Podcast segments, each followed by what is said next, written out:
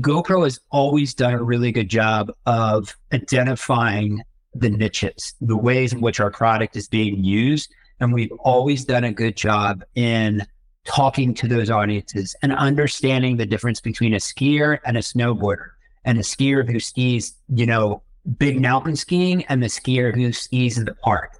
So we've always done a good job in trying to be authentic and talking to that audience.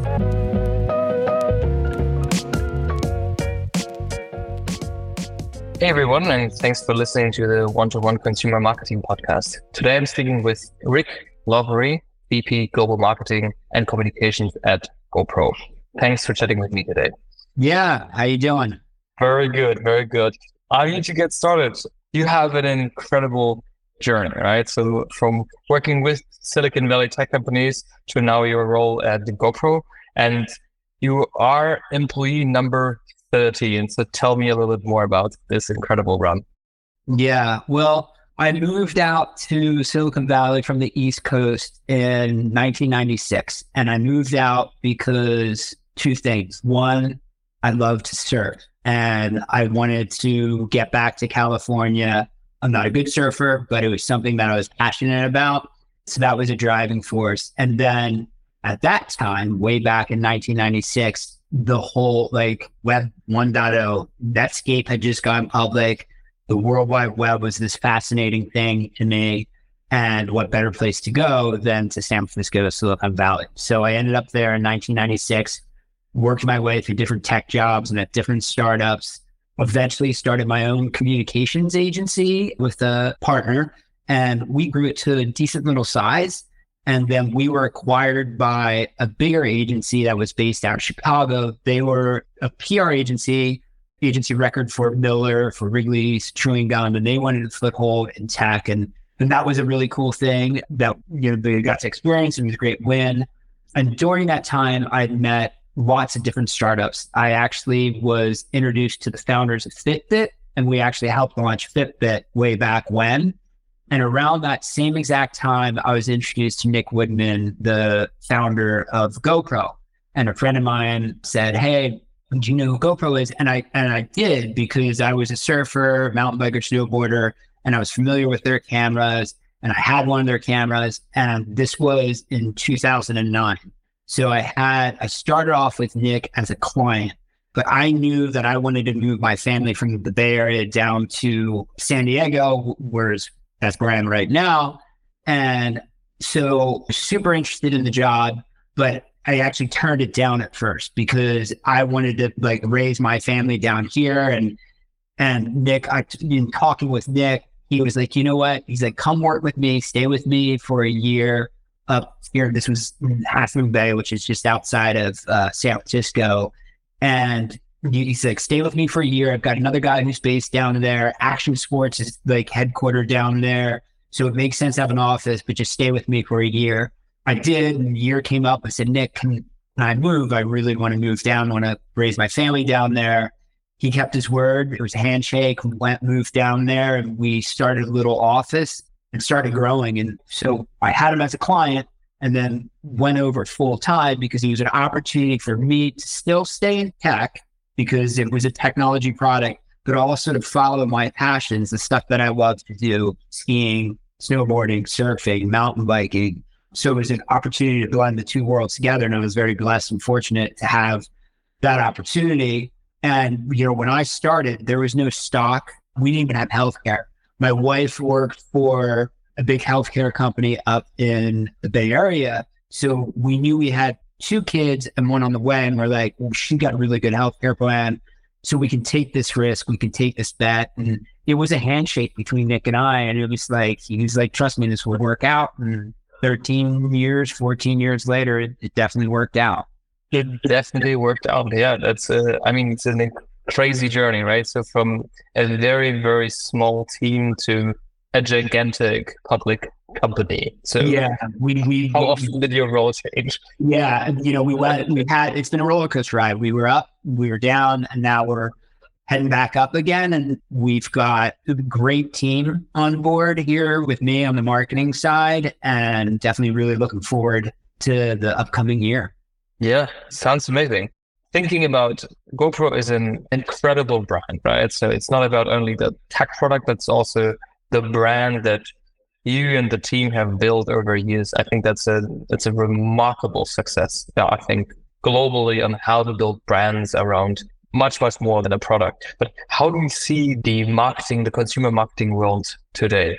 fragmented and challenging. There's, you know, it's harder and harder to reach, you know, the customers. So, you know, it takes a lot of planning, but it also takes a lot of agility to being able to pivot. You know, we saw that with COVID. And then even along the way, here in these last couple of years and identifying what's working, identifying what's not working, and, you know, like I said, pivoting from there. But I think, you know, one of the challenges is if I look at like when I first started back at GoPro, you know, even from a media landscape, it was a lot easier to reach the audience and the customer. GoPro has always done a really good job of identifying the niches, the ways in which our product is being used. And we've always done a good job in talking to those audiences and understanding the difference between a skier and a snowboarder and a skier who skis, you know, big mountain skiing and the skier who skis in the park so we've always done a good job in trying to be authentic and talking to that audience. And 12 years ago, it was actually easier to talk to those audience because your media wasn't as fragmented the way it was. And we did a really good job with like owning the verticals as we said it, and then providing air cover through the advertising we did more broadly through linear TV that stuff is shortchanged. So now it's like continuing to identify and talk to those niches and be authentic in talking to them. But what are the ways in which you're reaching them? And that has definitely evolved and it is always a work in progress. Mm-hmm.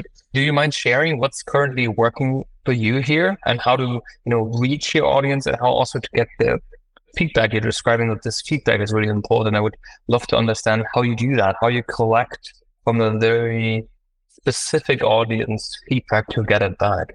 Yeah, I mean, I think so. For us, what we like to do is, you know, we want to be at where our customers and our target audience is at. And that goes again about the niches. Like you amass a bunch of niches and you have a mass market, right?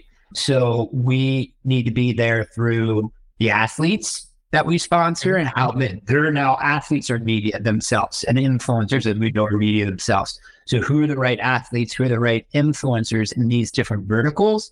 Have them help evangelize the product to their audience. What are the events that we need to be at? And then where the brand shows up and then where we actually go up on the ground. And then that gives us an opportunity to talk and listen to customers or potential customers. And we have a feedback loop for that internally here for what we're hearing. There's obviously other things that our consumer insights that are doing a lot of great work that they do that feeds in to, you know, this is what the customer is saying, this is what the potential customer is saying. Interesting, very interesting. Understood. In when you think about customer retention, and we spoke a little bit about this before, is when I buy today a GoPro, I have that as a a great it's a great product. But when it's the second time, the next time I buy that, and the big question is around customer lifetime value and so on. So how do you manage customer retention and life cycle? Yeah, yeah, you know, because the great thing is the camera is super durable, super rugged. Yeah, challenges super durable, super rugged. So you have that camera for three or four years, and it's an amazing piece of technology there's definitely a group of customers that in any product that want the latest and greatest every year. But the average user, not so much. They've got that camera. It's a great camera for them for the next two, three years. And what you're talking about is how do you engage with that audience and how do you keep them engaged? And for us, that is the importance of our subscription service. So you bought that camera. And one of the things that we saw early on, like six, seven years ago, was the importance of like, here's this camera, uh, has this awesome content. How do I get it off here and share it on social? And how do I make videos that look like your videos, GoPro? Because that was one of the biggest things we heard from different trade shows and the different events we do is like, we would put up all these monitors and like we'd show all of our GoPro videos and people were like, dude, I love your videos. They look amazing. I wish I could make videos like half as good as what you did. That led us to go out and acquire and develop our ecosystem of editing software. So now the brand's the GoPro Quick app, and that allows you to put your content in the app, you know, pulls it over from the GoPro, puts it in the app, and creates an automatic edit for you. We've been evolving that process over the years and creating new and more premium features. For example, last year we came up with auto highlight. And that is the ability to, you get home with your GoPro, you plug your GoPro in as it's charging, the footage from the camera goes up to the cloud. You get a ding on your phone and your app says your edit's ready for you. You tap it, there's an automatic edit that appears for you.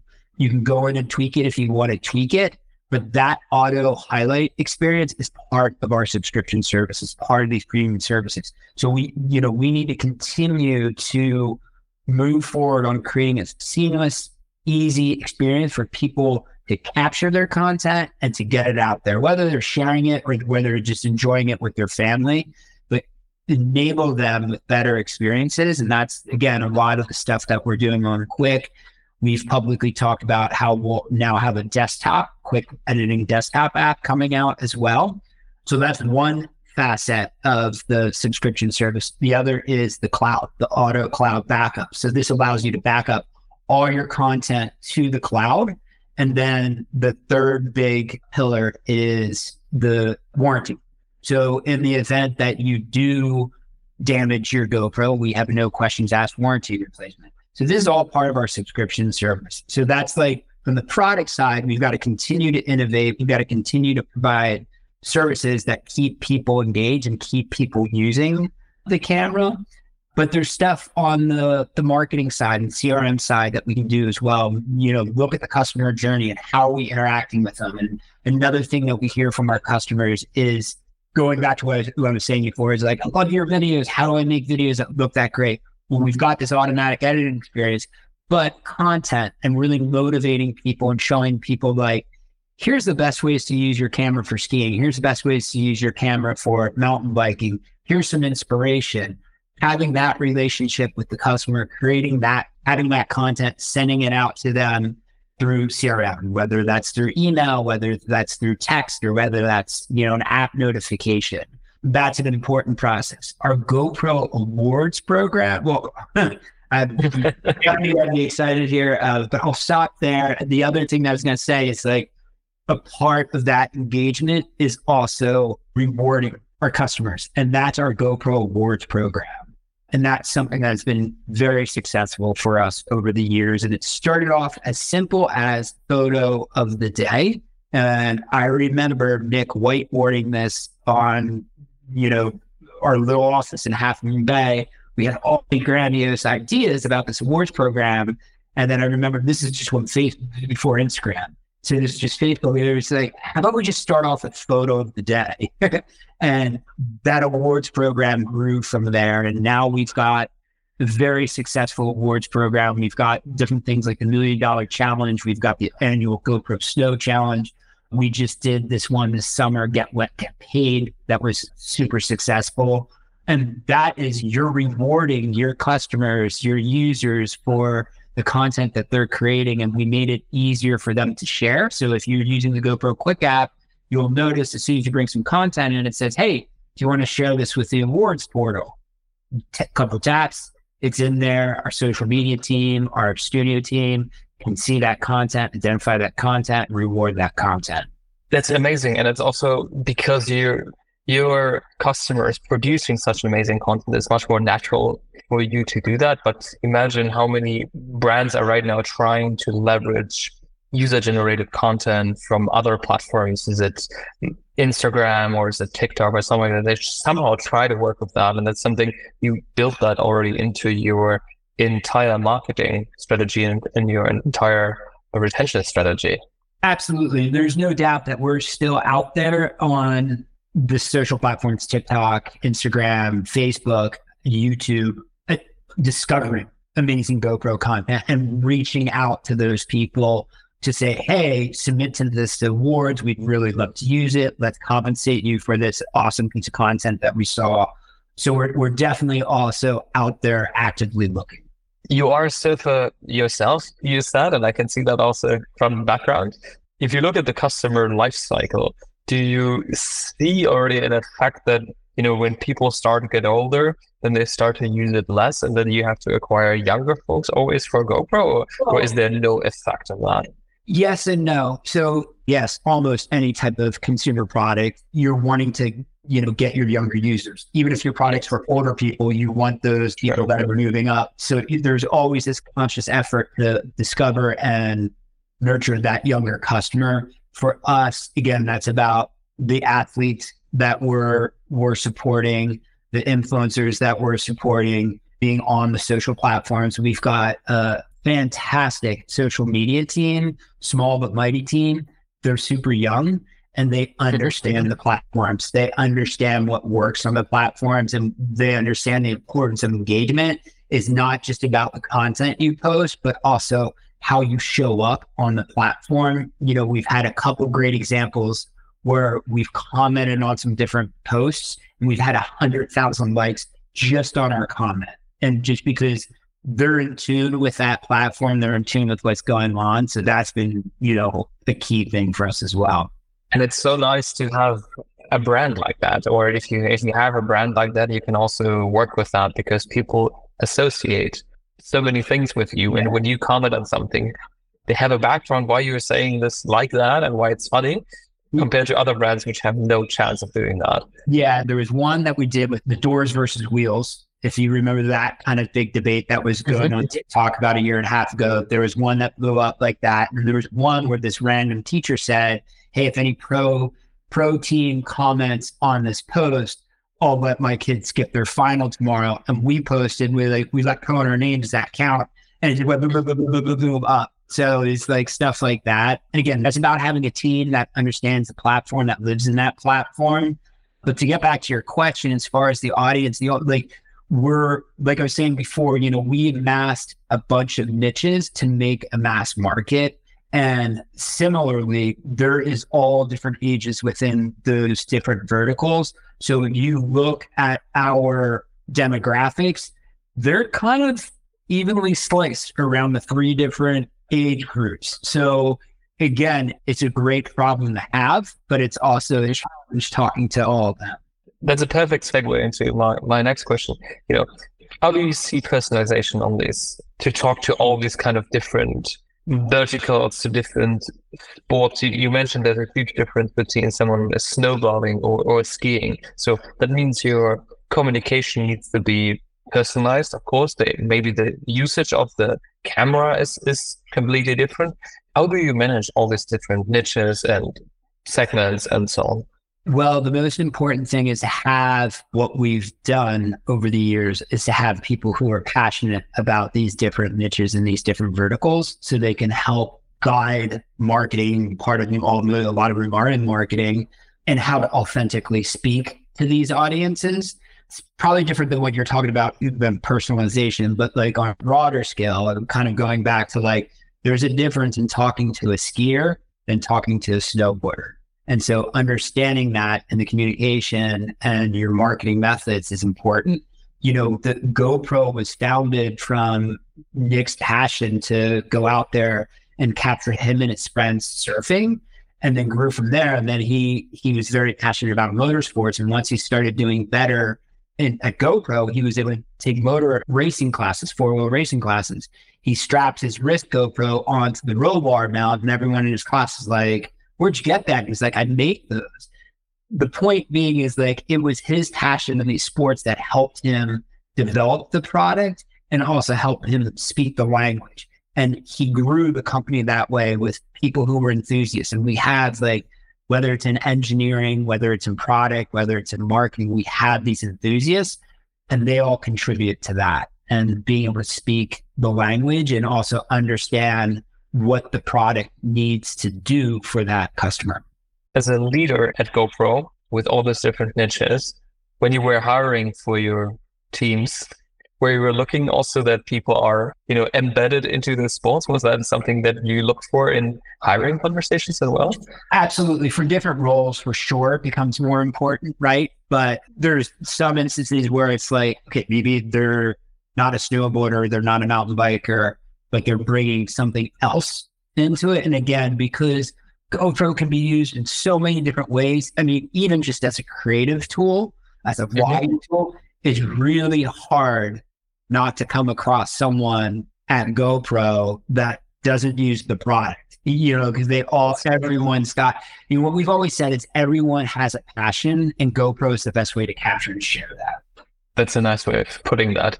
In your 13, almost 14 year run at GoPro, you for sure have seen a lot of changes, a lot of challenges. What are your top three advice for other marketers of navigating such explosive growth, but also everything, all the challenges that come around that? Uh, roll with the punches. Don't get too emotional. It's hard because if you truly love the company and the brand and the product, that you work for. And there's there are three separate things. The company are the people that you work with, your team and stuff like that. The brand is the brand, right? And the product the product. And they're they all intersect in a weird way. But if you truly love those three things, it's hard not to get emotional. But you do have to kind of be able to put those blinders on sometimes.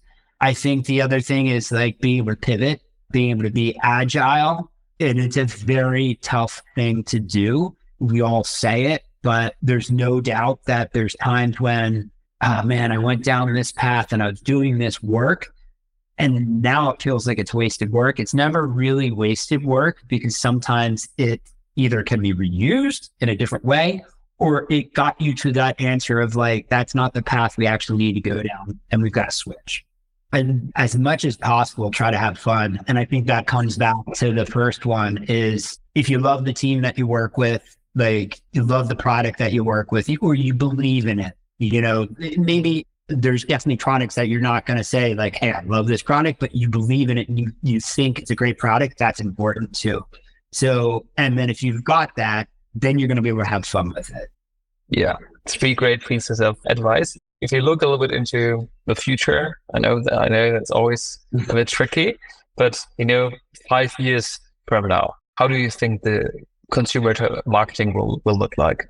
I don't know what it will look like, but I know what, you know, you can look at the different technologies and the different things like around AI, around data science, you know, and I think those things will continue to become more and more crucial as tools for marketers. Like the more informed data that you have, the way that AI is developing everything from copywriting to video creation to photo, like understanding those tools, I think those things are going to be super impactful. I still think your gut and your instinct is a very key skill to have and will be a key skill to have. I don't think you can leave it all to the bots.